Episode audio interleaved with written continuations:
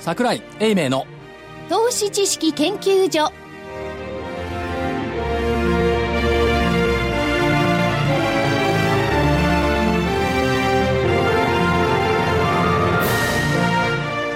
皆さんこんにちはちは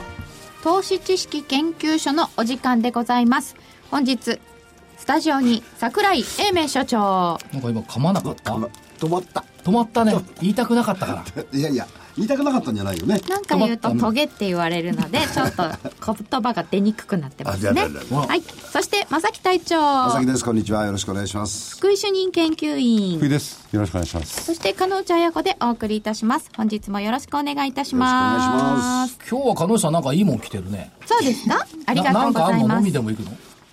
ドミニでも行かないと白いもん着てるような言われようでございまなすんがか高そうなワンピース着てないいや高くないんですけどねこれ あの NHK のお天気お姉さんが同じものを着て出てきたことがありまして、ちょっとショックを受けましたあのあれでしょあの9時の方の人7時の方の7時は男いのや、人この、このテイストはね、あの、9時です。 9時だねあそれ覚えてあないわかるわかるそういうイメージそういう感じですか、お天気お姉高さん気圧どっちですか高気圧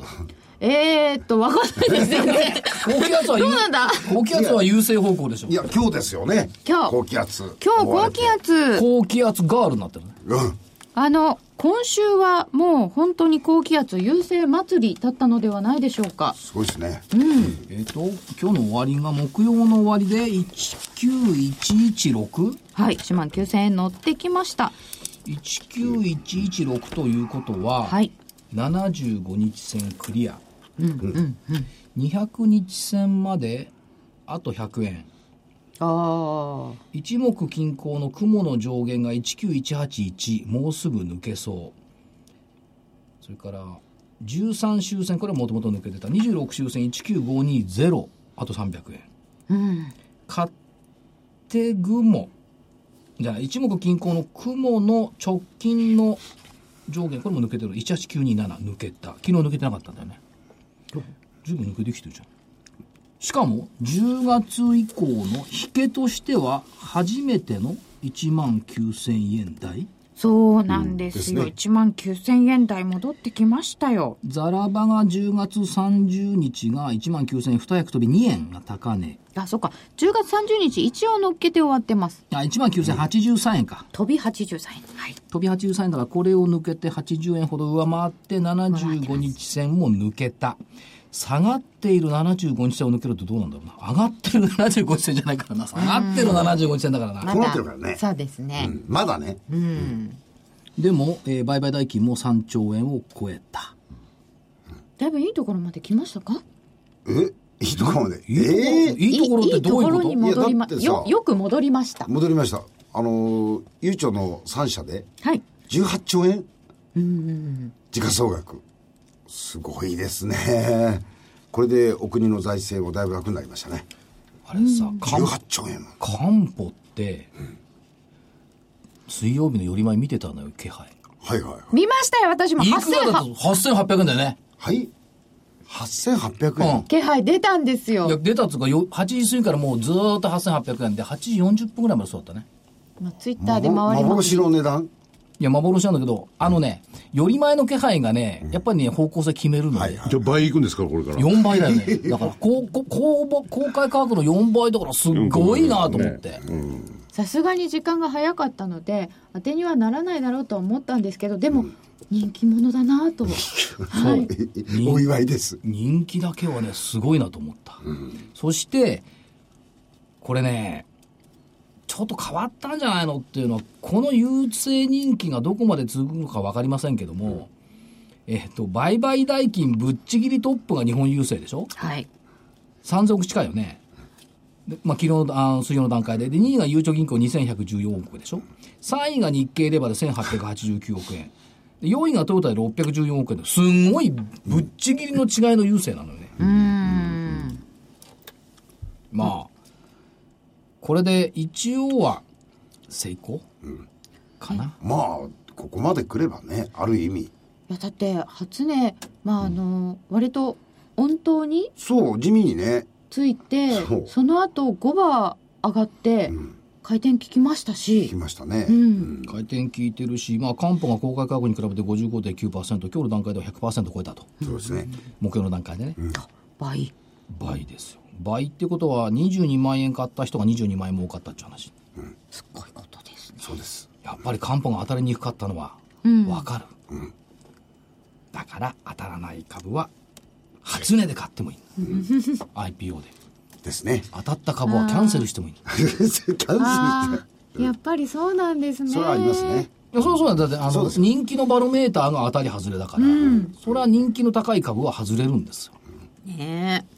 えでもこれでどうですか全体への影響はどうなんでしょうね証券業界としてはこうトーンとして、今まで株にあんまり参加してなかったお客さん投資家とかばっかりがこう来始めたって言ってるんだけどその割には随分でっかい板の注文出んじゃないみたいなああ面白いですね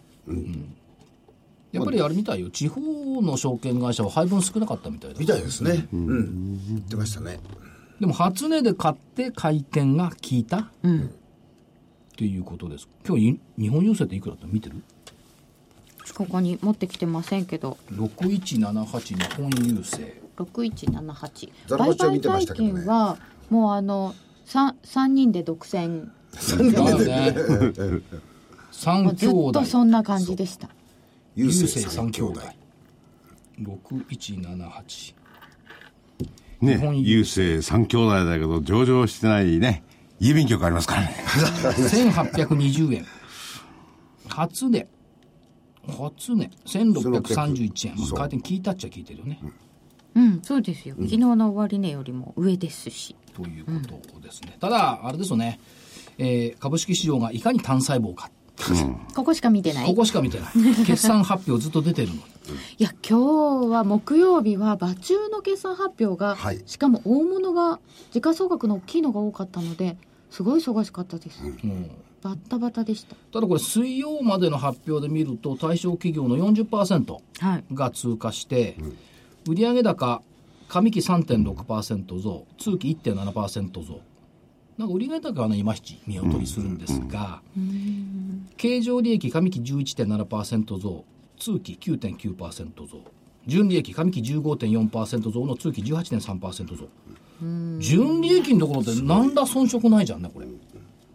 通期18%ですか、はい、水曜段階でねで PER15.15 倍だったから日経金採用銘柄の一株当たり利益は1249円、この間1260円台まであったんですが1230円台まで下げてまだ戻し始めたというところ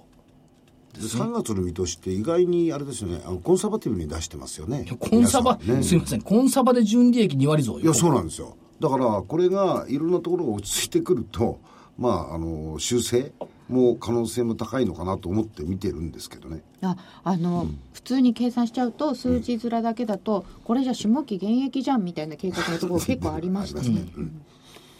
であれですよね水曜日なんか見てるとレオパレス副配あ出てましたね。はい7年ぶりの副配年間10円配当これで配当成功16%来期30%を目安だというようなまあ、方針ということですけども、おようやく出てきた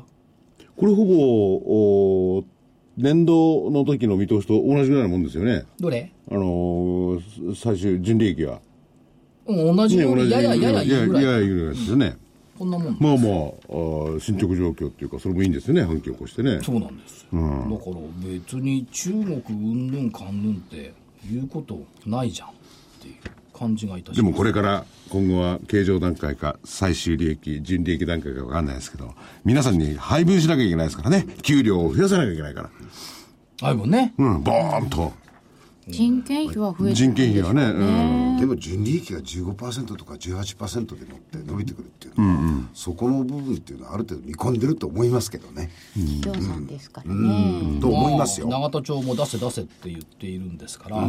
そういう動きには多分なってるね、これ以上企業が金をつ食べ込んでもしょうがないですからね何百兆円もあるわけですからね300とか400とかねなんか内部留保税とかかけたらどそううだそっうていうね僕なんかそれを提唱者でも内部留保税ってさ、設備投資のためのお金を貯めといちゃいけないのっていう部分のところ、単純にあるよね。それはな困んりでますそこに税金かけんのよ。いう気設備がしま投す資。減税は割らない方がいいような気がします。という気がしますよね。そして中国、はい。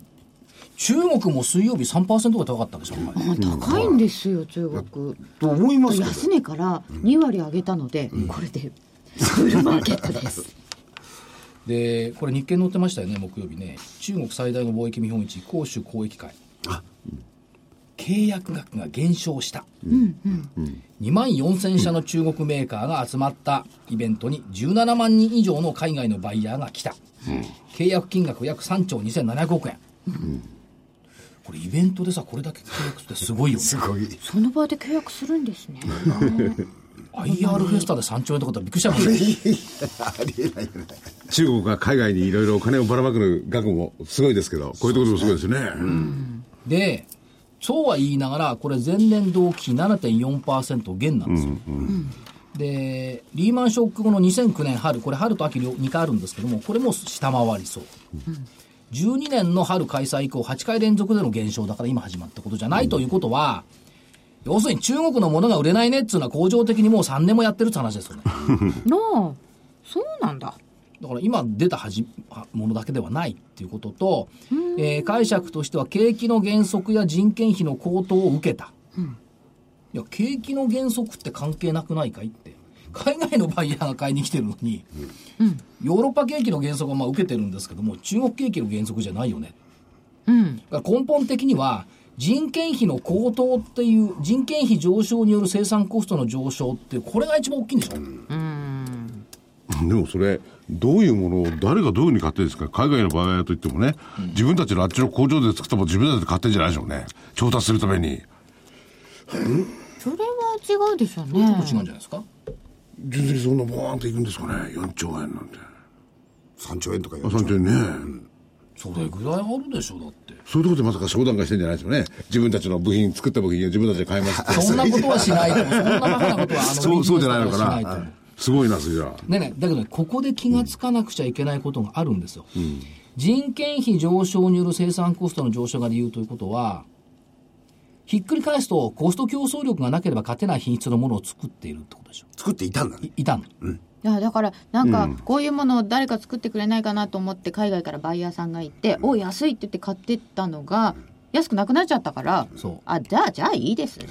や、だから逆に言えば、中古に対する製造の期待感っていうのは、安いもん作ってくれる人件費が安いからだったわけです。ないいものじゃなくていいねものなんか誰も求めてない。それはもう、安い2、3年前に言われてたことであってねそうです、急遽の、急激に伸びてるってね。ところが、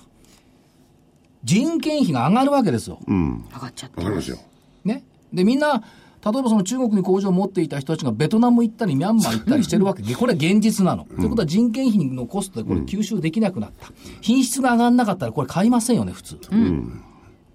それが起きてるだけの話なんで、別に中国の経済が悪いとかいう話じゃないんですよ。これ、国家の成長過程における国家経済のね、一つの国家経済の成長過程における流れでしょ。日本でもそうでしょ。昭和20年代から30年代って日本の品質ってのは良くなくてメイドインジャパンだこれダメだってでも安いよねっていう時代が正木さんが若い頃続いてたありましたよ。本当に。あの、ブリキのおもちゃみたいなのがね。そうまさにその典型。単純労働で物ができて安いあれがでも海外で売れてたわけですからね。今大変よブリキの博物館かなんかそで、うでそれをどんどんどんどん物を良くしてったんですよ、日本人の勤勉性で、でそのうちに今度は質が良くなったんで、あの色使いとか、細かい手先器用じゃないですか、それでだんだんクオリティが上がってきた、おもちゃで言ったって例えば電車の模型の HO ゲージとかで今なんか日本のものすごいですよすごいですよ、だから安かろう悪かろうがメイドインジャパンだったのが今はいいほいいもの素晴らしいもの高級品というイメージになっちゃったじゃんじゃあメイドインジャパンって書いてあるから買っていくって言うんですから、それだから中国の人が日本に買い物来てメイドインチャイナだったら買わないそうかなでもあれ、中身が中国製でも何でも構わないんですよね。アセンブリーがこうなるため、みんなでジャパンして。みんな開けたら中国とい製。うことは、中国は、ここに追いつかなきゃいけない。っていうことと、GDP 総額としては多いですけど、一、人当たりの GDP の伸びがまだ鈍い。伸びですね。っていったところで、中国が追いつくための一律化っていうことでしょ、当たり前のことなんです。だから、安かろう悪かろう、権利関係無視みたいなところから、ね、海賊版。そう。ちゃんとしたものを、みんなが欲しがるものを作る中国に成長するってことですよね。これからは。ということは、成長するということは、今まで中国はやっぱり生産国としての位置づけだったのが、これからは消費国でなければいけない。これは日本の宿命と一緒ですよ。ですねアメリカも一緒ですよ。いやでも日本もね、そういう意味で言ったら、例えば車なんか日本買わなかったわけですよね。それがどんどん国内で買った、家庭製品を国内で買ったから、あれだけのメーカーになったんですよね。そうよ。だから中国も、それはもっと市場でかいですからね。そうですね。だから中国が自社企業でみんなが欲しがる車を作れるようなレベルに成長するかどうかでしょ。今やっていつまでもフォルクスワーゲンじゃないでしょう。今やでもジェット機を作ってもう売ってるんですからね、旅客機。ね原子炉も売ってますね。えそうですね、現地の売ってる。自分のところに。うん。あの、輸出してる。でしょだ本当にあの中国の一般の方が、あこれ中国でできてるんだって安心して買える粉ミルクとか、そうのが出てくるようねになこるれと、から子供が増えますからね。いやだから逆に言うとそういうふうに中国がなってくると、日本のインバウンド爆買いもなくなるんですよ。そうですよね、だからインバウンド爆買いがある間はね、中国東南アジアっていうのは製品開発力、製品生産力がまだないよね。安けりゃいいっていう世界だよねっていうふうに見りゃいいわけでしょ。うんで安いもの売れなくなって中国の景気はあんまり伸びない、でも爆買いが来る、で向こうが成長すると景気良くなるかもしれないけど、爆買いなくなるそう。だから、難しいここで考えとかないけないのは、我々はもうその時いないかもしれませんけども、もしインバウンドがなくなった時どうするかなんですよ。ね、インバウンドが来る間まだ日本勝って んの。これが来なくなった時にはどうすんのって、上海 B 株行くんですかとかね、あーフィリピン行くんですかとか、そういう判断をしなきゃいけない。いつまでもこの流れは続かないでしょ。ですね。次々フロンティアを求めていくわけですからそう。でもインバウンドもこうきっと変わりますよね求めるものがもろそうですね。うん。だけどね、これね、50年経っても、無理だと思う。中国は多分100年経っても、例えば外食レストランのサービスをあの人たちにやれって言っても、無理だと思う。正確ですもんねまあいろんな方がいらっしゃるからわかんないけどね。まあ多くの方々がね、その、特にお金持ちの方々はね、テーブルにあるゴミを下にさっさと落とすだけのね、生活を長年してきてるから、人が多いでしょわ悪気はないんですか悪いけど、あれがだって慣習なんだもん。これすごいですよ、本当に。でそれをね、一朝一夕にね、綺麗な店作りとかできっこないと思うんだよね。で100年経っても無理だと思う。そこはね、だからまあ日本の企業なんかだとその製造会社の機械を作る型が型枠だとかね、こういうものってすごいライセンスたくさん持ってるじゃないですか、こういうものがきちっとしたものができてくると、生産の質要するに製品の質ってどんどんどんどん上がってくるんですよね、で日本はいち早くそこに気がついたんで、うんあの型枠への設備投資これはかなりしてきましたからね、だって TBS の日曜劇場見てごらんなさい下町ロケットああロケットを飛ばすバルブ人手で磨くと人手で磨く機械より勝つそうこすごいとこですよねあのこだわりは多分難しいと思あそこは日本の生きる道でもあるわけですあうただたただねそれそうなんですけどこの技術力ってやっぱ戦後まあ戦前もそうなんでしょうけどもその町工場がみんな一生懸命朝からラジオ体操をやりながら頑張って働いた、あのやっぱり歴史を背負ってるんだと思うでも最近見てますとね、あの大学ランキングって、それ何を基準にしてやってるのか分かんないけれども、アメリカ、イギリスの大学って、東大なんか40ないですからね、東大より上に北京大学、シンガポール大学、別にいい東大より上なんですよ。関係ない関係関係ないやっぱりそれはいいです東か大いいではすか我々のどれだけ政権を吸い込んでることか。大学というのは、自分が出た大学がいい大学なのいや、でもそれはね、競争力の大きな背景ですよ、やっぱり。大学がトップのそんなことないと思う学な術東をやってる大出たから別にいいってこともないと思うないや、だからダメなんですよ。だから、何がダメなのいやいやというのもね、やっぱりね、あのーその基準っていうのは、どれだけの産業に、あのー貢献してるか、そういうの全部、あのー基準に一つ入ってるんですよね。今度ノーベルやっ物理ぱり学ね賞だ、ってさ、北里大学とか出てんじゃないの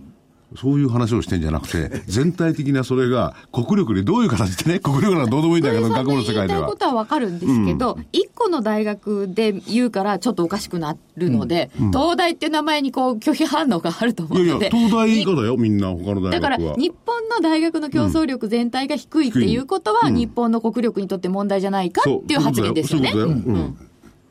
うんまあ、ただまあ、 40ないですからね。日本は威張ってたって。別に18歳までの偏差値だからどうでもいいんじゃん、そんなの。人間40、50代で変わるんだから。日本が成長してる時にはやっぱりアジアっていうのは東大がトップだったんですよ。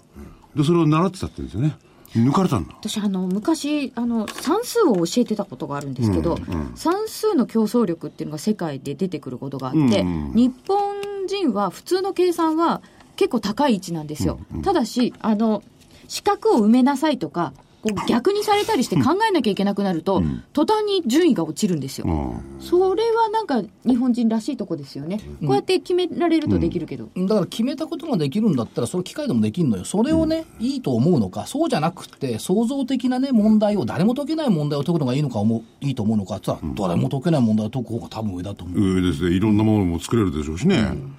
らそういうとこから見てきて、あのー別に日本を威張ってるわけでもないでしょうけどね、日本だ、日本だって言えなくなってんじゃないかと感じがするんですよね。もうちょっとそのね誰も解けないような問題を解くとか、問題を作るとかっていう方に行けたらいいですね、まあだ今日かのら、問題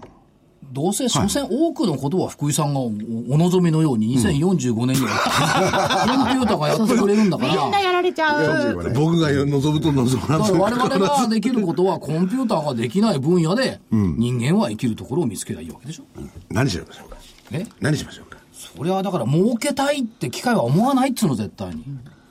そこは分かんないんだよね全ての投資は機械ができるって、機械が自ら儲けたいと思いますかで、儲けたいっていうのをポンと入れとくんですよ。他のやつより儲けたいとか、どのぐらい儲けたいいっとかぱい儲けたい。機械には感情がない、それがいいいいところもあるし、意志がない、これがいいところもあるけども悪いところもある、なるほど。今あの瞬きだとか、顔の動かし方とか、そういういろんなものを読み取って人工知能が察知するっていうわけでしょ、だからそこのところに持ってそれをしなそこに行かなければ、やっぱり作業作動できないわけです、一人でポツンといても何もできない、何もできないただね逆に言うとね、例えばね、創造の産物の最たるものって学術論文だと思うのよ。今、コンピューターに学術論文書かしても、そこそこのもの書けるんだってさ。そうそう、そうなんですよ。そうなの、うん、ほいで、すあの小説なんか書かせてもね、いいって言うんですよ。そこそこのもの書けるんだって。感激しちゃうような小説、ダメとか言って。そうですか、うん、本当いらなくなっちゃうかもしれませんねそうそうどうしよ人間どうしましょうねまあそこまで先を考えなくても、あのね、ごめんなさいコンピューターに子供は産めない。うんコンピューターはね、自己複製してもっといいので作って、もっとコピーロボットがいっぱい iPS 細胞の培養できるのかな、コンコンピューターで。できるな、ロボット使えば。うん勝手にやっちゃう。で、中国に戻ってですね、中国もまあ頑張りますよ。なんでその学力っつうさ、全然関係ない世界から中国戻るわいけ。やだって中国は、ほら、なんとなく、まだまだ追いつけないって言ってるけど、日本よりもほら、最、なんていうんですか、最高学府ってやつですか、それ上なんだから。中華ね、今までの日本の入試制度がやっぱり違ってたってのは ね。だって、東大だって推薦入試始まったんだよ。そうそうそうそう。ねゆとりなんてやってたりしたんですからね推薦入試だって、あんなもんそんな、ね、簡単に受かるような推薦入試じゃないですよ、あれはで。もこの間ねある会社の IR 担当の人と話をしてたらね、私は自己推薦で国立大学行きましたとなぜか AO とか学校推薦より自己推薦の方が入りやすいんだって、うん結構あの国立の有名な大学よ自己推薦って何ですか自分で推薦して入る自分で自分を、え私いけますって言って私こんなことできますから入れてくださいまあレポートを書かなきゃいけないんでしょうけどね、そりゃ大変ですよ、面接まで行くまでが大変ですよ、まあ今更この,、この3人は学ぶこともないでしょうけどそういでやすね、人生はね、一生学びだって誰か言ってましたよ。僕を引きずり組まないでくださいって、それも言ってるんですけど。それは別の学びでしょさてこのそうですそれはどうなんですかそうなんねえ、学びの方そこ聞きたいかですよ相場相場は明るいじゃないですか、明る何い言ってんの 何言ってんですかキンキラキンに明るくなってきた。いや、キンキラキンじゃないですよ。まだ、えっ、と何、えっ、と、終わりの始まりと始まりの始まりですよ。いや、始まりの始まり。始まりの始まり、第2ラウンドの始まりに来ましたから。始まりには来たでしょうね。どうして明ですらかかに変わったと思いますいいよ。売いい買、ですよ売買代金が違うじゃん。そんなの、ここに1日2日。こういうところで飽きないだいぶできてまあますからね。 20%超ありますからね、空売り比率は31%まで落ちてきた。空売り減りましたもんね。所長、時価総額が随分増えちゃったじゃないですか。 300あ500 570 570もうちょいで600でしょ大丈夫大丈夫あの大丈夫2000年に600兆円の GDP が成就できるならばお時価総額750兆円は OK なんだよあ、ということは山がでかくなるからそ、う大丈夫だとで。2000年の600兆円はこれ成就するんだから750兆円まではいけるよかった。イノシシが大きくなっても大丈夫だ。大丈夫そっか。山がでかくなるから。うん。そういうことだね。だからまあ企業業績がやっぱり原点なんですけども、それはもう伸びてきてるっていうこととやっぱり来ましたよね何がニューヨークダウ年初の水準上回ってます、大統領選挙前年株高に入ってきた、西暦末日後の年のアノマリーにも入ってきた、そしてサンタクロースラリーあ、もうそういうことを期待する時期になってきそうまでしすたね。ね。サンクスギビング。もう一つ言いますとね、もう過去に答えを求めますと、上期株価が下落した年、これね、1975年だから昭和50年から去年まで、40年間で日経平均が C9 月上期に下落したのは18回あります。そのうち、下期に上昇したのは12回。18回のうち12回上がってる。上昇確率66.7%、ということはし、えー上期に、えー下がってもあまり悲観しなくていいよと。うん、引かしなくていいのに加えてね好材料、はい。えー下落したのが18回でしたね、はい。そのうち10月に上昇したはい。のが10回、ギリギリっていうかもうケツに来てからですね。ギ リ何言ってんの今年の10月って10%近いの上昇率20年ぶりですよその上昇がね。ん何が上昇が。上期9月まで下落した時に、下期入り10月に上昇、うんが10回10回。で10月上昇した10回のうち下期を通じて9月から3月まで下期を通じて上昇したのが9回おお、すごい確率。上昇確率90%、すごいね。そして、平均騰落率15.9%ですよ。え、15.9%それ計算したくなりま今せすんるかんだから、17725でしょまあ、10月2日でね。 10月2日ああ、もうそろそろ行っちゃってますね、これ。 17725かける、じでえっ、と、 1.15。ちゃちゃちゃ、115.9だよね。じゃあ1.15でね。やった2万531も円う。そもうそろそろの水準。万円ですよね。だけど、平均騰落率15.9%だけど、通期の純利益の伸びって18%なのよ。うん。うん。うん。ね。こんなものは15では終わらないでしょ。 18%ってこれ、通期の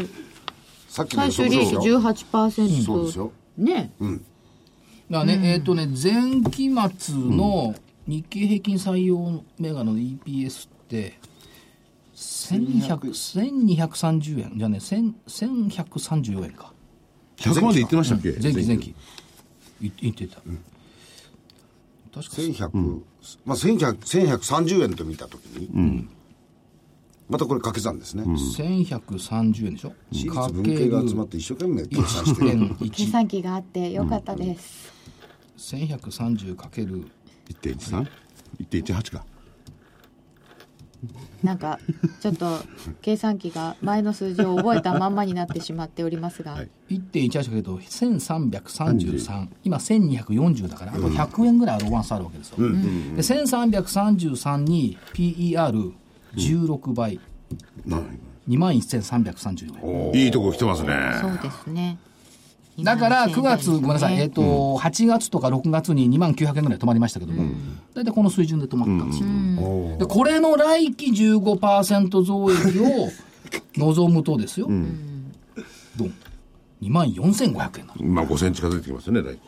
来期もね、15%増益で。とりあえず今期でいい、今期で行くならば、まあ、あーあと1000円、ちょっとね。さあどうだまだ1000円もある。でも4、500円動き時代ですからね。まあ、そうですね。いや、4、500円だよもう1000円なんてね、もうあっという間に動くように多分なるで、月に来ちゃってもう2万5000円方向に向かって、というふうになるんじゃないですかと思いますよね。それから、ブラックマンデーのところと、はい今年の8月かなんか合わせると日経チャート載ってましたけども、うまい具合に合ってるのよね。はあ。ということはバブルの前に1回かがんだブラックマンデーとと一緒だったですね、今年の8月25日。ということその頃ね、まだ日経金レベルって2万円レベルですからね。こっから倍になったんだから。こっから倍になってごらんなさい、やっぱり。そうかそう3万6000だっちゃブラックマンデーの時って2万円ぐらいだった、 3万6000じゃないですよ。1万9000なんだから3万8000うだ3ぴっ万8000かたり3万8916円が生きてる間に見れるかもしれない。生きてる間に、でもあの時はブラックマンデーから2年ちょっとで行ったんだから。そうですね、今は2年ちょっとでいくと思わないし、あの時話題になった NTT は PR170 倍っていう。うん。から、鉄鋼セクター PR999 倍っていうね。えーそんなんだったんですか、でもね鉄あの鋼が配当利回り0.3%。今から思い出すとねあの時に2年ちょっとで行ったじゃないですか行きました高値まで、ところがその時に個別株でもってあんまり儲かった感覚なかったんですよ日経平均はどんどんどんどんどんどんどんいやい上がやってくるんもう、ですよ先行した電力とか鉄鋼など落ちてったからね。ね、それは聞いたことありますねそうあのー機関投資家さんのファンドマネージャーさん、えらい苦労しててね日経平均に勝てないんですよ個別株のポートフォリオがほ日経平均どんどんどんどん上がってっちゃってこのね、マーケットとろかったからね、寄与度とか考えてなかったからね。そうですよねあーそうなんでだ今だったらねファーストリテイリング見てみろとかなるそうそうそうそうかもしれませんけどそれはね、やっぱ証券マスコミがね、すり込んできたからね、どうも知らないのに、寄与度って何上がってんだみたいな。俺のポートフォリオちっとも儲かってねえぞって日経平均だけが高くなってるってなんか88年高値とか多いんですよそうなねんですよで先物がなかったじゃないですか1年前に終わってんだよね、あれね。そういう意味では、まあ、楽しみな時期が来た。来たっていうことと、ETF も日銀も360 330億円ぐらいずつ買ってますけども、すでに2兆5500億買いましたね。もうだいぶ買いましたよあと4500億しか買えない。う。ね。いやもうだから下がってた時にはあと何回しかないじゃないって思ったんですけうんど、もここまで来れば別に買わなくたっていいわけでしょまだこの元気なこと、だってねもうこのこの水準まで来てればそんな慌てて買う必要もないですよね、 この間黒田さんが増やさなかったので、うりゃーってなん か攻めてくる人がいるんじゃないかと思ってドキドキしましたいけや、どあれは市場関係者が愚かでしたね。 はっきり言だっとて。思います ね直前になってさ、ここで日銀が手を打たないことはありえないとか言ってて、いや、手を打つことがありえないと思うでしょ。すごい直前だけそんななっちゃいましたよね、なんかえいやえらく盛り上がってねなんであんなになっちゃったんでしょう何の手を打つんでしょねう。わかんなかったな。で、そういうふうに言った人ってその後コロッと何も言わないんだよね。そうこの放送聞いてなかったんじゃないかねみんなあそうですねそう首相がずっとないないないない言ってたじゃないですか、いや、私の周りの人はまぶちなんかでもさ、あのないないですよ。ないってことだね。でそれ多分そうですねこの冷静に考えたらそう辺でしょはそんな感じでしたねでもですよ確実に、あの、FOMC、FRB は、はい年末までにやってきますよね。アドバルーンずいぶん上げましたね、ECB にしても、イエレンさんにしてそもの時、あの、こう、すり合わせたように、あっちは上げ、こっちは下げるっていうか、ということになるのかな。そこがまた、ほら、みんなそういうふうに言うじゃんアメリカが金利を上げたら株が下がる。いや下がら下がならないいって。いや、一般論よ。うん、でも逆にさ、イエレンさんがそういうふうな話をしても、逆にさっきだってもう1年も揉んでんだから、そうなんですよ上げたら出尽くしで上がりますよ。思うんですけどねそれ慣れましたよね慣れました、耳たこですよ、で、いつまでもいると思うなね、利上げと株価っていうね。はいはい同じじゃないんだってでもあれは、本当の要因っていうのは、やっぱり、アメリカの方の国債の償還が近づいてきてるんはいですから、それ買い替えさせるために上げなきゃダメなんですよね。とんでもないことになりますからね。なるほどね、それだけが本当はメインであっても、他はどうなってもいいなんて思ってないでしょうけどね。野端ですからね、あれ下手すればね。いやそれ別に人の国だけじゃなくて、この国もそうこの国もこの国もそうなんですよねでも考えてみればこの間の履歴書じゃないですけど、金利がないっていうところに高い金利のものを紹介して低い金利のものに借り換えるっていうね、こうなると発行コストってすごく低くなるわけですよね、まあまあそうね。ここから何十年間買ってくれるよね。買ってくれればそうなんですよ私は今日は、はい訴えたいことが何を一つある。 はい一つだけ。いや、今日、 今日特に訴えたいこと。はい真面目に考えたの5番。うんじゃあ真面目に聞きます。ここは。真面目に聞うくん、聞く。何も言わない。待ってる。株価水準を決めるのは、はいどんな時でも、投資家の意思と判断と結論。というか、投資家の思考。言い換えると、株価をの、株価を決定するのは、天という投資家の気持ちの集大成でしかありえない。難しいからよくわかんねえな。天。いいですか株価は投資家が決める。発行体じゃない。うん、それはわかりあまあすね。そういうこと機関投資家でもない。外勢力でもましてやな外い国人でも、政府でもない。というのを持っておいてほしい。一部のファンドや機関投資家が株価を決めるわけじゃない。株価は投資家が決める。ということですね。しかも総合体が決めるんですね。はい、でもっと言うと、マスコミがあんまり気にしないんですけども、株価は大衆投資家の総意思の方向に実は向かう。もうそれはその通りだと思うんですね。でしょ、うん。そうじゃないふうに思ってる人がいるからまたおかしくなる。あ外国人が外国人が当たってとかね。そう。でも、このあの、外国人が来たらやべえとみんな思っちゃったりなんかするんだから。まさかそうそだれが大衆そう最に終的にそうじゃない。株価は投資家の意思の集大成で決まる。ここを見間違えてはいけない。その時、投資家の意思っていうものは何人に背景としてるんでしょうか。そこで出てくるのは業績だとか、そうですよね経済環境だとか、政治背景だとかが出てくるんですけども、最後は大衆投資家の総意。だってそうでしょ、はい暴落の時だって売ってんの誰っつったら、ね、全大衆投資家でしょ、一部機関投資家じゃ買っなていきたのは誰っつったら、そうそうそう、 また個人って言いますかね、大衆ですもんね。今どっち向いてるんですかね。そう大そうね衆と多しては。分ここのところから見マインド的に見ればやっぱり上を向いてるんじゃないんですか、積極的に、あのやっぱりゆとりみたいなものが出てきてますよね、うんあの気持ちの上でね、で今回優勢があったじゃないですか、そうすると気持ちに今度はお金の含みが出てきますから、そうするとマインドとしては余計明るくなりますよね、でもう一つ加えると、はい株価は神聖なもの株価は敬うものなんか疑 疑問いやがいや、疑問ないですよ。ななんかこうこう、あの、非常に高尚な話なんで。いや株価は尊重しますよね。もうそうですつよね。いた値段は大事。そうそうついたものはついた。だから一部のアナリストレポートだとか、評論家のコメントだとか、そういったもんで株価は動くんじゃない、神聖なものなんだ、だからか。要するに、いい業績ができても、売られちゃうっていうのは神聖だからガーっていっちゃうんだからね。なんで神聖なの さらに言えばフはいはい。ェアフェアバリューうん、やばいよ。フェアプライス、ここに帰着する、で株式市場は謙虚に、恥ずかしげに推移する、熱あんじゃないですか、社長。ですかなんかね今日ね今日ね、なんか。風邪ひいてるのか風邪ひいてんじゃないですか平気ですかこれがはい市場の永遠の正義なの、でもまやあ、っわぱかりります。株価神聖なものだとすると、そんな政府が何かして、こそううそさうせようと思っても、多分ダメだし、なんかコントロールしようとする人がいても、それはダメですよね。いや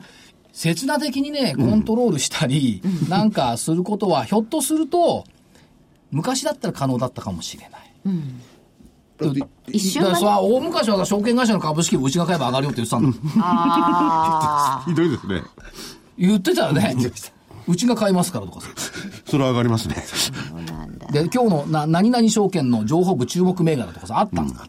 あーそれでねみんなであなんか談合しちゃったりしてね大手さんとたちころがねところがこれが上げ続けた試しはないんだよだから力ずくじゃ無理なんだよでも、そうなってくると、ほらね、それとは意味が違うから、日銀が買うから上がるよ。でも、それとは違うんだよ。無理なんだよってことですよね。そうだからいくら日銀がお金を積み込んで も例えばその3兆円という枠をね、えー毎年10兆円にしたとしても、やっぱりフェアバリューは裏切らないと、もしダメならば、もしよければ日銀が買わなくたってフェアプライスで生き続ける、だからやっぱねフェアバリューフェアプライスっていうね、造語ですけど私のえこれはねやっぱり効いてくるんだろうななんか体育会系の標語みたいですね、体育会系かい、今の表現がえ。申請にして犯す文へ化的からじ。ゃないの本当ですか、フェアフェアなあ、フェアプレーとか、なんかと一緒にしてないそうああ、違う違う。違うこれに、あの、乗っ取りますと、おいいい優勢、フェア。フェアバリューでしょフェアバリューで別しょに PBR とか見ると。でもこれが上場してくれたおかげでもっていろんなものの、あの規制だとかなんかっていうのも変わってくると思うんで、逆に言うと一般企業がビジネスチャンスも出てきますよね、だって民間会社になったんですよ、まあ、もっと生々しいこと言えば、ゆうちょだって官報だってさ、みんな国債買ってんだから、そういうことですよね、で数百兆円のお金がさ、こう株式市場になだれ込んでくると思えば、需給から見れば、フェアプライスは高くなるんじゃないですよだからね時給から出てるってことになると、まだまだ85%が政府が持ってますんでね。そうですおお、それを15%にしちゃったらいいかもしれない。85出てきたらどうなるかな。いやそうです一回も出てくるわけないからえいっぺん出てくないですけどね。徐々にですけどね。でね、これから恐れているのは、高杉晋作の言葉にね、なんか今日熱ありますね。そうよね二度、二度目。やっぱりあるよねいや熱ある、昨べ夜本読んでて、高杉晋晋作って結構いいこと言ってるなと思って、人間というのは、困難は共にできる。しかし、風紀、飛んでくると共にできる。 それわかる。わかるねうんこれはよくわかるねわかるね。でしょなんで二人でこんなに風紀になったことないからと分いうかこんとない。ね、これね、人間っていうのを株式市場に置き換えるのに株式市場というのは困難は共にできる。みんな戦う。そう下げと。しかし、上がってくるとバラバラになる。当たり前だよね差が出るから。そうそれは金持ちの同級生なんかから金なんかもらったことないね。いなくなっちゃうね、そういう奴らは。ね、これね、高杉晋作すごいだ。もう一つある負けて退く人を弱しと思うな。知恵の力の強き、強きゆえなり。これもね、下げ相場ではね、これね、結構聞く言葉だね。そうか。高杉晋作は決して負けて負け惜しみっていう感じじゃないですけど、そういうことまで言ってるわけですから。うん負け惜しみじゃなくてね。さらに偉いと思ったら、はいこれぴったりきた、私。天部の勘によって、その場その場で絵を描いていけばよい。やっぱり そうなんだ。聞いたケツのテンプの勘ね。テンプのかこれなんだからそれねこれしかもその場そ の場。その場そそのの場場その場で絵を描いていいけや、ばだいかいら。問題は、その添付ですよ。テンプ添付の勘じゃなきゃダメなんだから。そうそんな、ただの勘じゃダメなんですよ、こで、れ添。付の勘がない人はどうしたらいいんですそうもうか諦める天に授けてもらえなかった人は。すいません、すいません。勘は、記憶と推理の産物ですから、これは、作れるんです。ある程度まである程度まで記ある程度も憶ね記憶と推理ができれば勘は生きるんです。そういうこと言うと、桜井っておかしいな、勘で相場できるかって言われるんだけど、でも重要だと思う。刑事の勘みたいなやつですよね。だから、官報の8800円会計を見て、あ、これは上だなって思えるかどうか、これ異常だよねって思うか。これって勘以外の何ものでもないんだよね。そうですね。そうまあ蓄積されいてや、同じもののを見ても弱気の人、8800円、空売り、空売り、寄り付きでなんて言ったら、倍に持って帰ってんの。まあまあ、そうですね。売れないけど。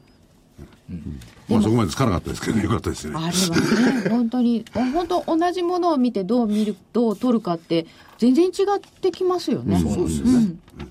ということで、いやー、確証があんまり高くなってるといいややーーあと5分ほどありますよ、でも。スケジュールいきます。はい。はい。えーっと、金曜日の夜、雇用統計。です。また来ましたね。いやこれ さ、もう言うのやめようかと思ってバカバカしいから。 雇用統計さ、みんな騒ぐけどさ、通過すりゃそれで終わりなんだから、騒ぐだけ意味ないと思う。FX の連中がさ、5分か10分ピューピューってやって終わりじゃんね。意味ないよね。こあうれあいや、でもその後のアメリカ株は強いような気違がすうるあんのですよ、雇人た用ち統は計がいいとそこのところに一応マーケットのどう対応するかっていうのを時間軸置いてるからしょうがないんですよね、いや、彼らは区切りをね。区切りをあ、そういう意味ねそうそうそういう意味何も考えてないよ。ただイベントがあるだけしか考えてそなうい。そうそうそうそうだからその時に上行くか下行くかって考えてるだけでそこにポジション持ってるから、どうしてもそこの時動かざるを得なくなっちゃうで、週が週末に中国の貿易収支。ミャンマーの総選挙とはあんまりいけないだろうな。えーっと、月曜日勤労統計調査。10日火曜日景気ウォッチャー調査。中国の消費者生産者物価。11日水曜日マネーストック。アメリカの財政収支。中国の小売売上高と鉱工業生産。12日木曜日機械受注。都心オフィス空室率。早くも13日の金曜日、お約束のようにオプションへ支給。またこれもやってきますよア。メリカ小売売上高、生産者物価、それからユーロ圏とドイツの GDP といったところで、13日の金曜日は、あれだっけ、インテリックスの企業研究会、そうです金曜日ですね渋谷ですすげえなこのテーマはい桜井の話欧州の基金が日本で不動産投資をする時代ってこんなテーマであるんだそうそんな今知ったかのようにですなんたっこれは中国だけではなくて、欧州の金、あ、金ですね。ですよ金来てるんじゃないですか欧州もそうだしねあと日本生命も3000億レベルでリート買うっつってでしょリート作るああリート作る自分で蘇生する、いろんなリートが出てきますもんね。そうですよね特色のあるね。いや3000億って、まあ、初年度1000億っつうんだけど、日銀が初年度買ってるリートって900億おうじゃねえやその900億だよねえ900億、っ結構かてことは結構大きなお買い物をしてくださ大きいです日よ銀並みのリートですよまあリートも戻ってまいりましたしそうですねそんなスケジュールで来週あのあ見日通し経は平均株価の見通しを忘れておりました先週は入ったんだよね下ね下先週は583 18583上が19737だったんですが来週も謙虚に行こう下18683あれで、店店舗の管理任せて。いや本当はさもっと上行きたいんだけどまあいや11月あ、の管理したかったいや、11月月足要請基準。上限19737、8月20日窓開け水窓開け水準、これを変えません。割と控えめじゃないですかそうですよ。あのね、よくわかんないよね。松井の信用証取引速報で見るとね、水曜段階で売り方マイナス8.7、買い方マイナス9.2なの。おー日経平均1万9000レベルで、いまだに売り方の方がマイナス少ないっていうのは、これ投げたのかな、どうなのかな、これすっごい不思議なだから実はこれ木曜日の段階のやつを見てみたい。あの優勢祭りに持ってかれて、新興市場の銘柄が結構そうなんですよ悪かったんですよねですよねだからこの数字って多分あの日経平均でま見るよりかも個別銘まあ、マ柄でザー見ズシールとかるね、あっち見ると、まあ、そう確かになっていう感じとはあそりうまなんすでけすどよね。ねうんまあ、これでだけど何、えっ、と、2日続進あ、木曜日までですけどね。この収録は木曜日水木なんとで。水木と、はい金曜日はね、先週まで6週連続なの、上昇。ああ金曜高いんだ高い6週連続なのね。お本当だ7週目に入るのか、あるいは2日続進、3日続進まで行くのか、